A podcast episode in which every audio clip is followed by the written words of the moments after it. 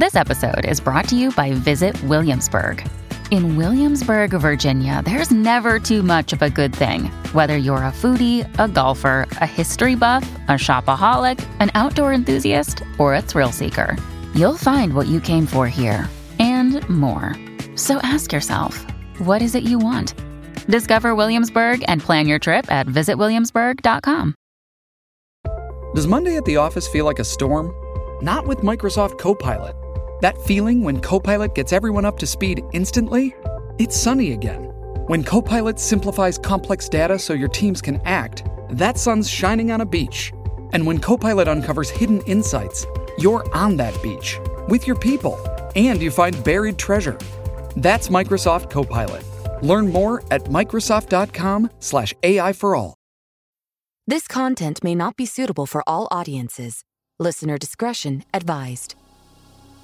And in my daze, I saw this dark humanoid shape just sitting at the foot of my bed.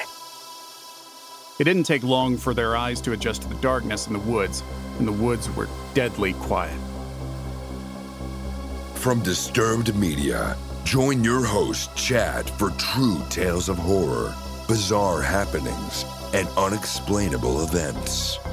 This is Disturbed.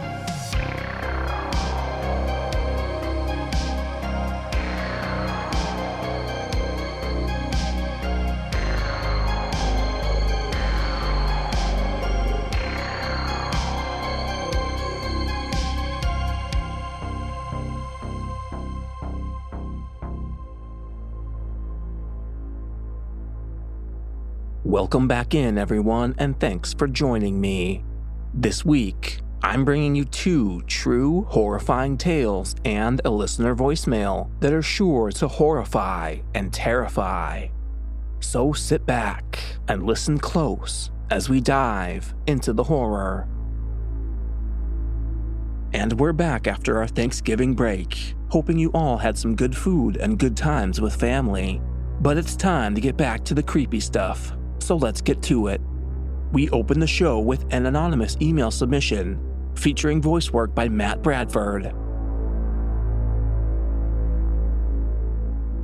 This all started my junior year of university in 2021.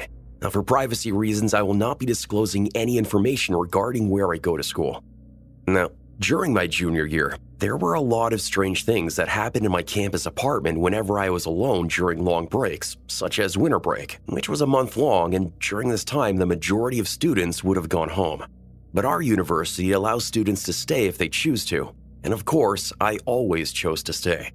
The first incident occurred halfway into our winter break at around 1 a.m. I had invited a friend over to hang out, since it was just the two of us who had decided to stay in the town where we went for university while everyone else we knew had gone back home for the holidays. We spent much of the night just watching Netflix and chatting about life, university, and other topics. But as we were talking, we both heard a loud reek, just like in those horror movies, slow and eerily quiet. But then, a sudden slamming of the door. At this moment, we both looked at each other with that expression on our face like, did you just hear that? And having watched many horror movies before, we were a bit spooked. And me being me, I got up and we both went to check out the noise. To my surprise, the door in my room had shut. As a side note, I always leave my door open unless I'm there.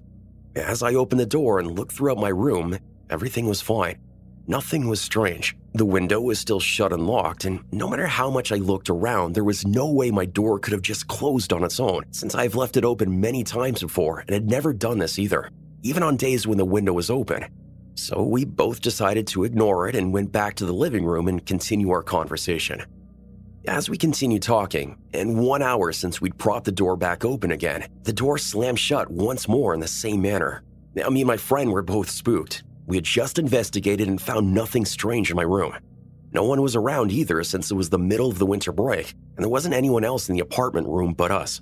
Looking at each other, we both decided that was probably time to call it a night and head off to bed. My friend stayed the night and slept on the couch, while I went back into my room and slept there that night. I know, kinda stupid. But seeing as how nothing else happened other than the door slamming itself shut, I thought nothing of it, and fortunately, the rest of the night went smoothly. After that incident, my buddy stayed away for about a week before we hung out again, and once again the door slammed itself shut. Although this time it was much earlier, and having just gone through this before, we decided to call it a night and just leave it at that. The second incident occurred during spring break, in which most students would have either left or made vacation plans since it was a week long break. Me, being who I was, I chose to stay on campus in my apartment and work at my job in order to save up. Well, one night after working and just chilling and hanging out for a bit, it was roughly 1 a.m. when I decided to call it a night and head to bed. Because I was sleeping alone, and after all those encounters, I decided to keep the lights on in my room. Now, shortly after having just fallen asleep, I woke up. Note, I'm a lucid and somewhat light sleeper, so I can differentiate between when I'm asleep and not, as well as being fully aware in my sleep that I am asleep. Now, I woke up half conscious and half unconscious. I was still a bit drowsy, and in my daze, I saw this dark humanoid shape just sitting at the foot of my bed kind of like a dark, hazy figure that you can clearly see but can't quite make out. Somewhat like how your shadow looks, except it was three dimensional. And although I couldn't see its face or make out its features, I knew in my head that it was looking at me and could hear it talking to me. Since I was still tired and dazed, I didn't reply or converse with it, but instead just kind of dazingly followed what it told me. This was the conversation. The thing said, Oh, Seems like you're awake. Well, that makes my job a lot easier. Can you please lift up your arms for me?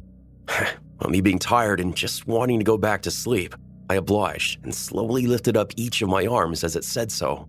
And while I did, it seemed to have slipped something underneath each arm. Once it was done, it just said, You may go back to sleep now. Sorry for disturbing you. And that was the end of it. I put my arms back down and closed my eyes and went back to sleep, not even giving it a second thought. Well, the next morning when I woke up, I found it strange and checked underneath my arms, but saw nothing. And since the dark figure didn't seem to have any ill intentions or give off any sort of scary vibes, I just kind of chalked it up to nothing more than an odd encounter. Nothing too frightening. The third encounter, this one's a little more humorous as I was too tired to deal with whatever it was. Once again, I was alone in my apartment and just come home from a night shift at my job. You see, I tend to work the night shifts as I have class in the morning. This way, I can spend my afternoon finishing homework and studying. After having eaten and given myself a few hours to play some games with friends until around 1 a.m., I decided to call it a night and head to bed. Unlike the last encounter, this time I had the lights off as I went to sleep since I was seriously tired out by the long day, and it didn't take me long to fall asleep. Shortly after 3 a.m., I heard the sound of my keys jingling. Let's give you a bit of background, I usually keep my keys in a little bowl on my desk beside my bed. And on this particular night, I'd placed my keys at the bottom of the bowl with all my pens on top of it. So if someone were to take my keys out, they wouldn't be able to do so without rattling all the pens on top of it, or else they'd have to remove the pens before being able to take out the keys quietly. So as I was sleeping, I heard the light jingle of my keys. And in my mind at that point, I, I was just thinking to myself, oh God, please no, not tonight. I'm way too tired to deal with this right now. And truth be told, I was really exhausted and just couldn't care enough to deal with whatever it was that had begun jingling my keys around in the dark. Because I was so tired and my body just didn't want to get up and out of bed, I just laid there and told myself not to open my eyes in case it was leaning over me in fear of what I might end up seeing in the dark, and told myself, Please, not tonight. I'm too tired. Can we do this some other time? But as I thought that, the keys just kept jingling. And finally, I got fed up and decided to go back to bed, thinking to myself, all right, fine. If I'm going to go, I want it to at least be on my terms, in my sleep. Do whatever you want, just let me rest. If not, it'll be morning soon, anyways, and I'll just check it out when I wake up. After having told myself that, I went back to sleep as the jingling continued. That whole incident occurred over maybe like four minutes, and during that time, the sound never got closer or more intense. It stayed in the same position and intensity. Before I knew it, I had fallen back asleep, and within a few hours, the sun was shining through my window. As I woke up and checked on my keys, they were in the exact same location and position I'd left them the night before. So, as to where that noise came from and who was in my room jingling my keys, I have no idea, as I was the only one in my apartment and no one else had access to my room, nor were my roommates around since they all had gone home for the weekend.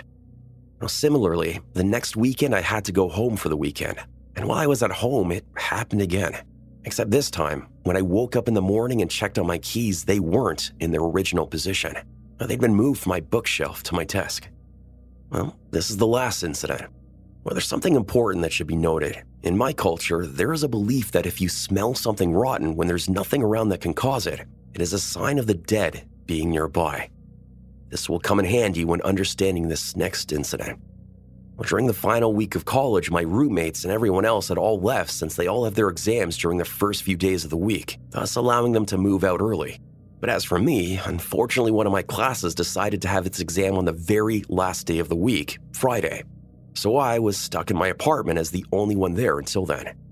It all started on Thursday evening at around 5 or 6 p.m., while just chilling in my apartment playing some games on my laptop in order to pass the time. I started getting a very strong whiff of a rotten odor. As my nose picked up on the scent, I got up out of my chair and started wandering around my apartment and looking for the source of the smell. I checked my room, my roommate's room, and even the trash, even though I had just previously taken the trash out the night before, and all I had left in the apartment were cup ramen since I didn't want to cook since I only had two days left. Well, no matter where I went or where I checked, the smell still remained. The smell was always at the same distance away from me. I mean, the best way of explaining this would be trying to walk towards something, but no matter how far you walk, you're always still the same distance away from it as when you started. So, after a thorough search of the apartment, yielding nothing, I eventually decided to just deal with it and ignore it as best I could, even though I could still smell it. It was at this moment that the old saying and ghost stories from my culture popped into my head about how back in the day when traversing the woods at night, many would encounter rotten smells and see the dead following them. At this point, I got a bit spooked, but seeing as how I saw nothing and the smell never seemed to be approaching me or getting any stronger, as well as the fact that the previous three incidents have occurred without any issue, I felt no sort of immediate threat and just decided to live with the smell, not dwelling on it too much. Eventually, after a while, the smell faded, but it would occasionally show back up again periodically for the next month before disappearing. On my final day, when I was finally moving out of my apartment, my buddy, who had spent Christmas break with me, came back over. And before he came back over, I had started smelling it again. So when he came, I asked him if he smelled what I was smelling, and he told me he couldn't and asked if everything was okay. Well, since he's from the same cultural heritage, he was also well aware of what it meant to smell something rotten when there's nothing rotten around. And having experienced some of the things in my apartment himself, he didn't doubt me as much. But yeah, this smell followed me for a while, and when I consulted my parents, they never really did give me a clear answer. They just asked if anything happened directly to me, and since nothing did, they just ignored it as well. So, as a final note, my buddy shared with me and the rest of our friends the story of a potential but unconfirmed death that happened at our apartment building. He wasn't sure which room it happened in as it was many years ago. My buddy is older than us and also a student at the same university. When I heard this story, the natural thing I did was went online and started scouring the internet for news about anything about this potential death at the on campus apartment in which I lived. After multiple searches, I did come across an old article from 2012 or 13 of a male student being found unconscious on the floor of his apartment. Well, as the story goes, his roommates all left to return home over the weekend, leaving him alone in that apartment. And when the first of his roommates returned, they found him unconscious on the floor. The cops were called and the student was taken away the following morning. As to what happened, or if the student passed away, or what room he was in, that wasn't stated since the article only had a paragraph on the situation. But judging by the article and how he'd been unconscious on the floor until the following Sunday when his roommate returned to find him, I would assume that chances are highly likely he could have passed away. So, in short, I never got any answers as to what was doing those things in my room or who that nightly visitor was. So, if there's any chance you have an idea what it was or could have been, I would love to hear it.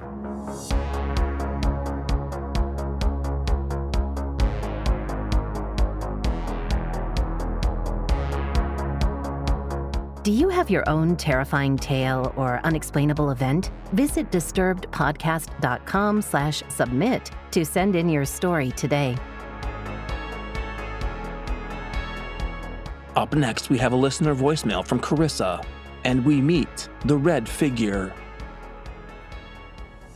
I'm a huge fan of the podcast, and I've listened through all the episodes, some of them twice. And I love how the format has changed through the years and through the seasons, and it just keeps getting better. So keep up the good work. It's very entertaining and it's actually very educating as well. And that's what I appreciate about people submitting their true experiences. It's actually very helpful for the rest of us. Even though it was terrifying for them, I'm grateful that they're sharing it. So maybe someone else can be saved because of it. I have a story. I kind of wanted to share this for a while, but I never really know if it fits here or if I need to share it somewhere else. But to me, it feels like it fits. Right now, I am a 42 year old female, and this happened back when I was about three. So, 1983. We lived in Tucson, Arizona, in a trailer just out in the middle of the desert I remember looking out all around it, around all sides of us, and noticing that there was nothing but desert. It was such a vast area. We lived on a big ranch. It was beautiful because there was mountains way in the distance and it would snow, but it was very desertous. Anyway, so you know, you just kind of get the feeling of being alone. My brother, me, my mother and father, all lived in this trailer. And one night, everyone was asleep. It was the middle of the night, probably sometime in the very early morning or, you know, midnight to 2 a.m., something like that. I didn't have a clock, so I'm not sure. But I remember just waking up. And before I go into that, let me explain the way our, our trailer was. So, my brother and I slept on bunk beds. I was on the bottom because I was younger and my brother was on top. And our door was usually slightly open and you could look down the hallway. Our beds were faced in such a way where we could see down that hallway outside the door. Straight down the hallway was our parents' room, and their door is usually open, and it was this night as well. So I remember just waking up suddenly, and I felt very awake. I didn't feel like I was asleep or dreaming or tired. I was very awake. And I remember looking into our parents' bedroom, and from the left hand side, which was against you know the wall where you couldn't see, emerges this red figure. Not like fiery red, not shadowy, not smoky, but solid red. Maybe like if uh, those laser pointers were in the shape of a human silhouette. And it was a man it looked like a man, it felt like a man. So that figure came walking from one end behind the door to in front of the door, across the doorway, all the way towards my parents' bedroom or their bed, where their bed was in the room. And that was it. I didn't see it again. I didn't hear anything, nothing after that. And it was just silent for a minute. And I remember whispering to my brother, Did you see that? And he said, Yes. And my blood just ran cold. And I was like, Oh my gosh, he saw it too. This is real. We didn't talk about it that night. I think we talked about it the next day. Like, what was that all about? What happened last night?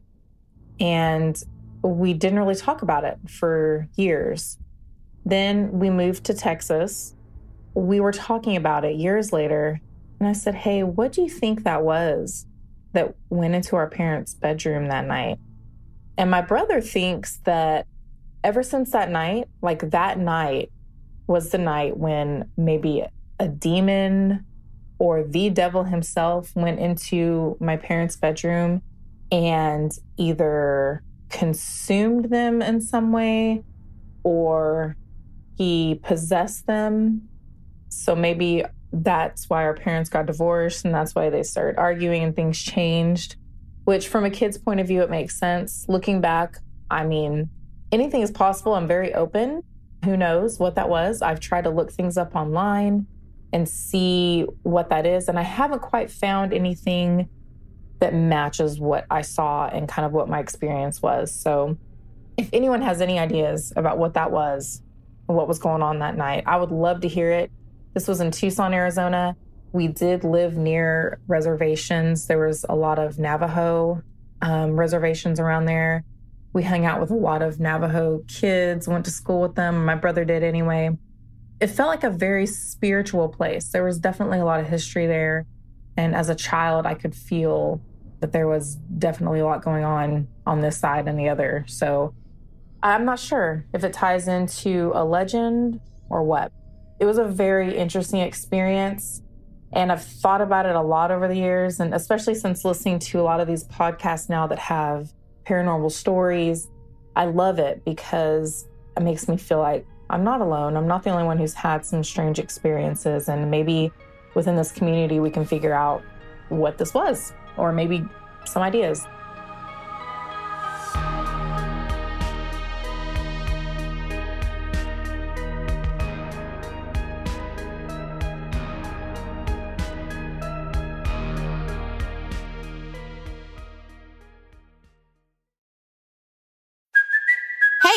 Cuoco for Priceline. Ready to go to your happy place for a happy price? Well, why didn't you say so? Just download the Priceline app right now and save up to 60% on hotels. So, whether it's Cousin Kevin's Kazoo concert in Kansas City, go Kevin, or Becky's Bachelorette Bash in Bermuda, you never have to miss a trip ever again. So, download the Priceline app today. Your savings are waiting. Go to your happy place for a happy price. Go to your happy price, Priceline. This episode is brought to you by Shopify. Do you have a point of sale system you can trust, or is it a real POS? You need Shopify for retail. From accepting payments to managing inventory, Shopify POS has everything you need to sell in person. Go to shopify.com slash system, all lowercase, to take your retail business to the next level today. That's shopify.com slash system. Dreaming of a better sleep? Tossing and turning is not your destiny. And Olly is here to help. Olly invites you to sink into sweet, sweet slumber to improve your mental and physical health and overall wellness. More than just melatonin, Olly's ingredients help you unwind your mind for a delightfully dreamy drift off. Sleep is on the way at Olly.com. That's O L L Y.com.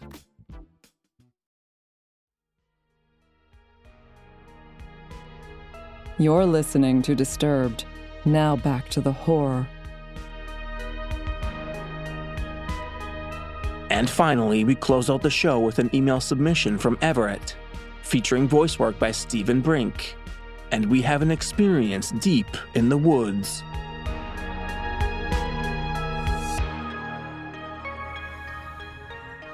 This took place in Mainz-Gonsenheim, September 1981, a year after I arrived in Germany. Wild Park is a park located in the village of Gonsenheim. In a small part of the park was a small animal park, goats, rabbits, wild boars, and a few other animals that were native to the Mons area, and sat on the edge of the Lennebergwald forest, a natural area. New forest trees were the majority of the trees that grew here. Many had been planted after the war or replacement for trees that were their replacements. On one side of the park, there were fairly new homes. In front were some older homes. Wild Park was well lit up until the walkway enters the Lennebergwald. There wasn't a light until the end of the trail about five miles away. The road was more like a trail. The surface was flat and smooth, as very few vehicles were ever allowed into this part of the park. People could be seen walking, enjoying strolls as they went along. Horseback riders could be seen pacing the trail, and children could be seen playing nearby. A wide tree and a grass lane lined trail made its way through from one end to the other. The trees provided the right amount of shade, and places the sunlight broke through. In walking through the Lennebergwald, a couple of chapels sat along the trail, along with several memorials and a couple of cemeteries that dated to the 1700s.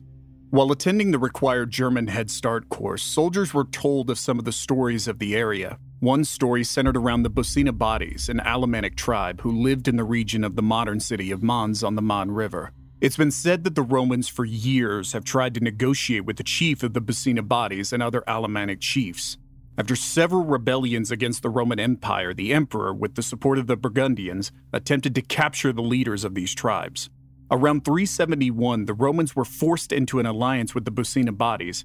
As part of the deal, they were to relocate from Mons to Britain. When not fighting the Romans, the Bucinobantes and Alemannic tribes were warring with the Visigoths, Ostrogoths, and Franks.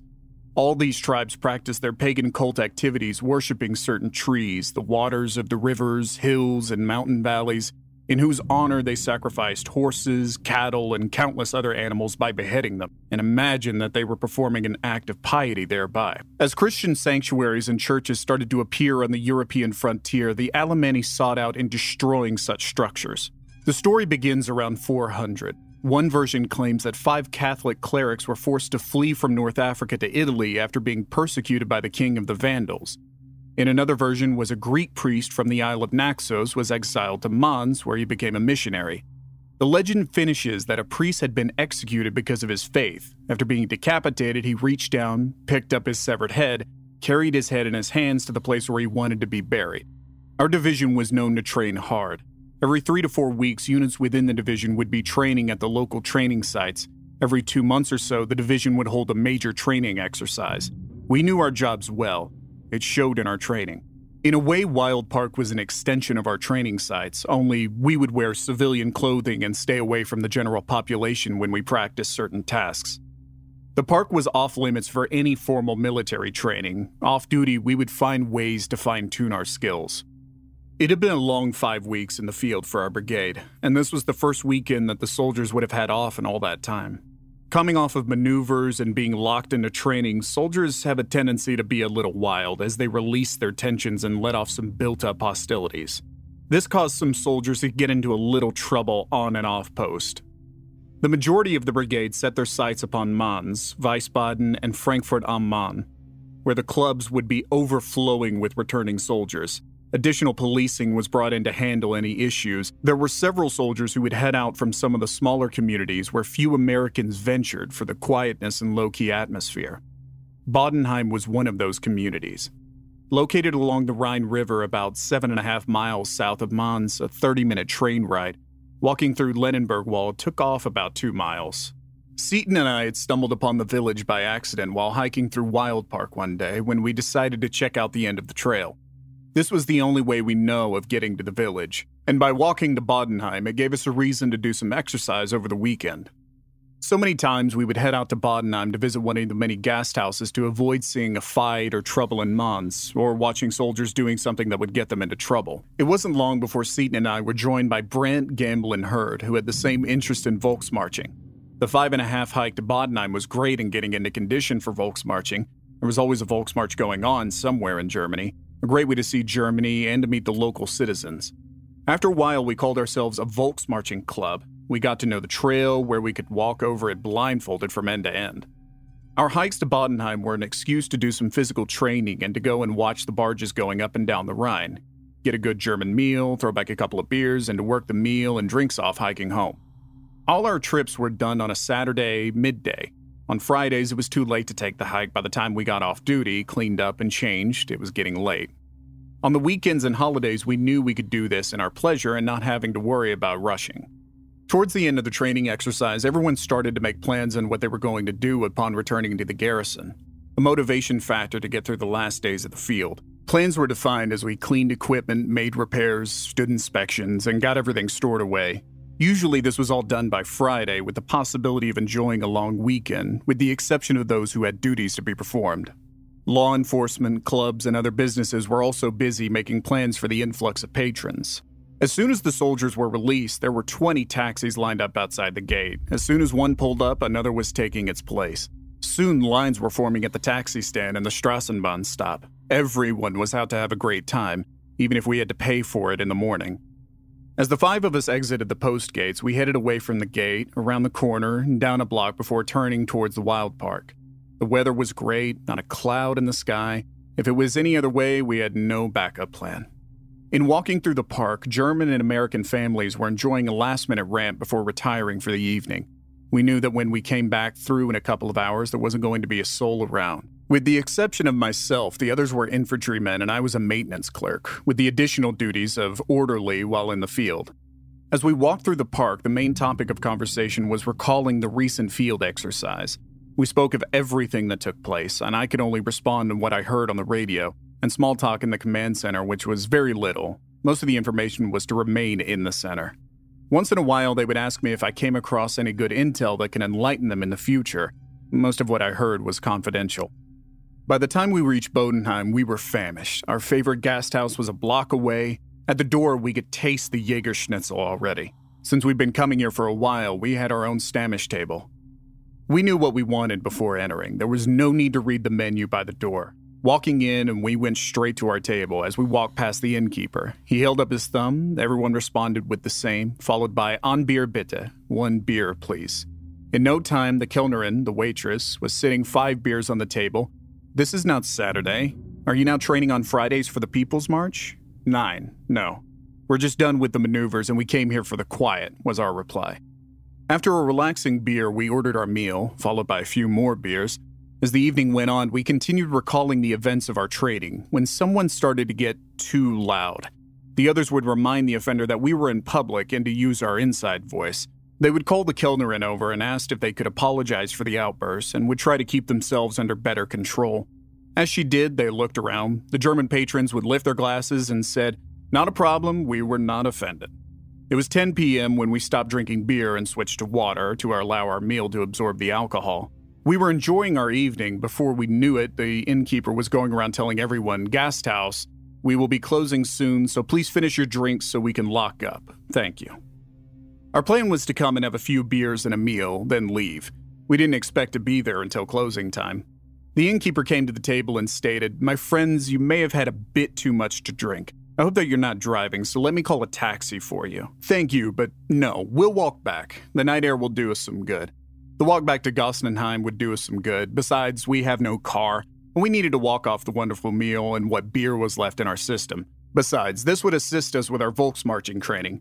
As long as we were standing and not falling over, we knew we would be fine. We all shook hands and then we stepped out the door. Till next time, we said as we departed. The breeze that came off the Rhine was cold. None of us thought to bring a coat with us. Of course, we didn't plan on staying out this late. And looking at our watches, it was 2:15 in the morning. The streets were bare, the fog was wrapping itself around the light that the few streetlights gave off. Someone said this was the perfect beginning to a horror story. The moon was being obscured by a huge cloud. There was nothing to be scared of. After all, in the field, we did a lot of night marches and movements. This was nothing any different. Same thing, a different day. Besides, what was going to harm us? The entrance to the Lenneberg Wald on the Bodenheim side appeared to be a huge mouth laying wide open as it waited for its next meal. Beyond that, the woods were void of any light. Taking a few steps in the woods, we stopped to allow our eyes to adjust. It didn't take long for their eyes to adjust to the darkness in the woods, and the woods were deadly quiet. Being scared was a state of mind, and courage is being scared to death but saddling up anyway. As we stumbled forward, we were starting to make fun of each other using our outdoor voices. Since there were no homes besides Bodenheim and Gonsenheim, we could be as loud as we wanted out here. Unless we ran into the Waldmeister, the forest master, ranger. The German quit hours were strictly enforced. Off in the distance, we notice a huge bonfire burning. Just beyond that were several smaller fires. This was not a place for us to be. If the Waldmeister or the police, the police, were to come along, they would somehow place us in the mix of whoever had the fires going. So we picked up our pace. The quicker we got out of there, the better. Police is known to take names and ask questions later in Germany. Like many European countries, everyone is guilty until proven innocent. Another fact, we had no idea if there were any specific hours that we could be in the park, or at least we never saw any posted. Then, from out of nowhere, we started hearing horses coming down the trail, and they were coming fast. This was strange to think someone was out here riding with limited moonlight. Immediately, we jumped behind some trees to keep from being trampled upon. This far in the park, there was no way to call for or get any assistance if we had gotten hurt. Just as soon as we got behind the trees, we could see the shadows of horses passing in front of and behind us. Whoever was riding these horses certainly were not looking out for anyone walking around. On the other hand, who would expect people to be walking around this late at night? We noticed that the horses had no legs and the riders were wearing clothing we had never seen before. Once the horses had passed us from our location, we noticed people coming our way with torches. We knew something was amiss. Most people walking around at night would be carrying flashlights, not torches. By the look of the torches, the individuals were coming at us in a straight line. Whatever was going on, we didn't want to be any part of it. We noticed those who were carrying torches wore simple sandals that were tied all the way up to their knees. As we planned our next move, arrows started hitting the trees next to us. When an arrow hit the tree just above our heads, it was time to move and to move quickly. The main goal was to escape and evade whoever was out there and to get out of here as safely as we could. Recently, our company had went through some escape and evasion training, and now was the time to put that training to use. Our movement was fast with long periods to look around to ensure we were not being followed. Noticing some bushes across the trail, we hightailed it over and took cover. Once we noticed no one was around, we slowly moved to another point and waited for a few minutes to listen and look for any movement. Off in the distance, we could see torches moving as if they were looking for someone or something. Once in a while, we could hear someone riding a horse on the trail. When we realized that we were not the main subject of the search, we didn't want to be caught up in it. The main objective was to be as quiet as possible and move quickly. The best solution we could think of was to walk in single file. Gamble took the lead, followed by Hurd, myself, Brant, and then Seaton. Gamble was used to taking point, as Seaton was accustomed to rear watch. I was in the middle since I was the only non infantryman in the group. Using the cover of darkness, we slowly made our way towards Gonsenheim and the small zoo. We watched and listened as the torches passed us. We tried not to look their way, fearing the glow from our eyes would give us away. The communication plan was simple. The right hand would go upon the shoulder of the man in front so we could remain close. A tap on the left hand on the man in front indicated an immediate stop. We would move as one. As Gamble's left foot went forward, everyone's foot moved. At one point, we just came to the end of a hedge. We could see a horse with its rider looking around. Everyone ducked down, and it appeared that the rider wasn't interested in us. He was looking for something or someone else. No one dared to breathe, in case the rider heard us, nor did we want to spook his horse. Things took a drastic turn when we could hear the sound of howling dogs. Did we make a noise? Did we drop something? Did someone realize that there was a witness around? Off in the distance, we could see the glow of a streetlight. We had come too far now to get caught by whoever was in the woods. We heard stories of individuals who were just feet away from freedom only to be captured and sent back to meet their fate. For a while, it sounded as if the dogs were gaining on us. Our thoughts were to remain calm and not let our fear take over us. If the dogs found us, we knew it would be too late for us. When the sound of the dogs started to turn away from us, it was a relief. Was there someone else out here? The howling sound turned into arfs. A herd whispered, It sounds like they cornered whatever they were hunting. Then there was total silence. The main bonfire got bigger, and the sparks danced their way towards the sky. We were wrenching to hear anything, but there was nothing, as if the woods were dead quiet. We dared not to move in case a horseman remained just a few feet from us. We didn't want to jump up into someone's arms that would be an immediate danger to us. Suddenly, trumpets could be heard. The horseman turned his horse and rode off, Behind us, the sound of footsteps could be heard as if they all headed to the sound of the trumpet. Waiting a few minutes to ensure the coast was clear, we jumped up and started to run. We still had over halfway to go. As we ran, it was with a quick look over our shoulder. Brandon had gotten ahead of everyone else before we found a spot that was well concealed where we could rest. Gamble was running past Brant when he reached out and grabbed Gamble. With all his might, Gamble started to yell for help. This got the rest of us to move much faster. Before being released earlier that day, the commander and first sergeant stressed if you go out tonight and do any drinking, make sure you have a battle buddy with you, and don't let anything happen to your battle buddy. Covering Gamble's mouth, Brant whispered, Quiet, fool. We'll have everyone in these woods upon us in no time, do you understand? Gamble nodded his head. As then we started to run past, Brant shouted out, Over here! We started to take a few minutes to catch our breath and gather our thoughts. Suddenly, we heard a bone chilling scream. After hearing the scream, the woods were again dead silent. This had gotten our immediate attention. We strained to hear any noise as we looked about for any movement. This wasn't a good time to be caught off guard, not a good time to be complacent. Most mistakes and injuries take place at the end of our mission or tour of duty. We waited for a while, then we decided to walk down the middle of the trail. If anything came after us, we could run up the trail and jump off to hide behind one of the many trees.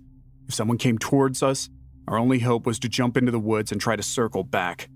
Our minds weren't thinking very clearly. We noticed that the fires had died down, but that didn't mean we were out of danger. As we started to move, we could hear someone shuffling along the trail behind us. The steps were slow and even. We ducked behind some bushes waiting for whoever it was to pass. Steps got closer, our breathing slowed, not to alert the individual that was coming upon us. When the individual walked past us, we noticed whoever it was had been decapitated. The clothing resembled the garments of around 400 to 900, or even later. From drawings we had seen, as the individual walked past us, we noticed the individual was carrying his severed head in his hands, close to chest height. We watched as this individual continued down the road, and within a couple of minutes, whoever it was had vanished. Stepping out of the secluded area, we recognized that there were no more torches in the woods, but that didn't mean there were still individuals roaming the woods. We tried to decide what our next move would be. We could either wait for daylight, stay in the woods, or we could take a chance and move up the trail. We all agreed to take a chance and make up the trail. At a half walk and run, we continued to move toward the other end of the park. Finally, we made it to the little zoo.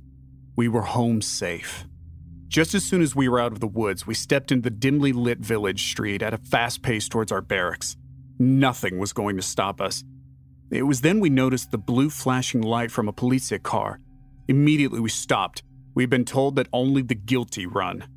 The police officer asked for our identifications. Seeing five young men walking down the street at a fast pace at 4 a.m. was a little suspicious, especially if they were Americans. He started to question us in German, and we indicated that we didn't speak, read, nor wrote German.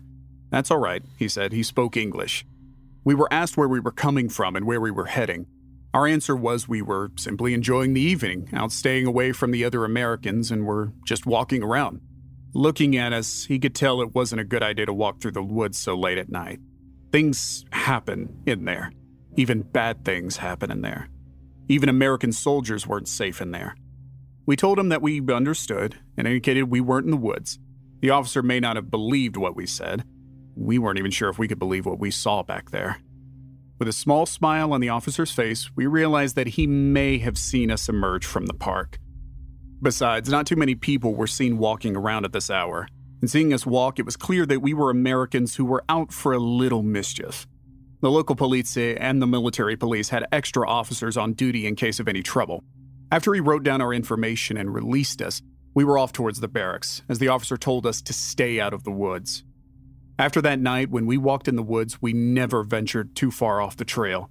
We made sure we were heading back out as the sun started to set.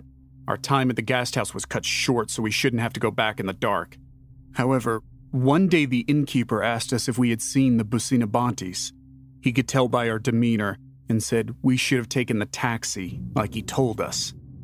After time, our hikes into the woods and to Bodenheim became less and less frequent until we stopped altogether going.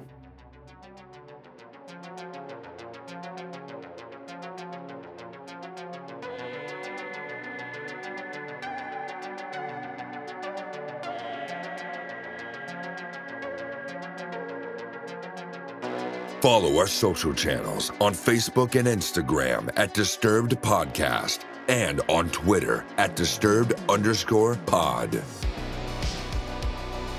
Don't forget you can send in your own true terrifying tale, either in writing or send us a voicemail. Head over to disturbedpodcast.com slash submit to see all the submission options. If you'd like to support the show and gain access to bonus episodes, ad-free content, and early releases, visit patreon.com slash disturbedpodcast or subscribe directly in Apple Podcasts. And a big thanks to our newest supporters, and there's plenty to list off here. Bison14, Joseph Martin, Annika H., Kelsey Lee, Charisse Vanel Santos, Jennifer Campbell, Aaron Michael Cox, Samantha McNamara, Hey Z Hey, Amalia Ortega, Scars Rodriguez, Casey, Sarah Millette, Scrubs is number one, clearly a birth name. Stephanie Conkle, April Tanner, Natasha Ash, Cassandra Wisensee, Patty DeBon, Daniel Holman, Nick Otto, Annie DeBats, Will Soto, Russell Gelfo, Jeremy Krankovich, Jonathan Smith, Liz G, Devin, Jacob Tonkin, Ryan Gear, Adrian Mether, Megan Linton, Wayne Washington, and Katie Poe. A huge thanks to all of you for supporting the show. Music by Carl Casey at White Bat Audio and Co.ag. Thanks for listening. We'll be back next Thursday with a brand new episode. And don't forget to stay safe out there, y'all.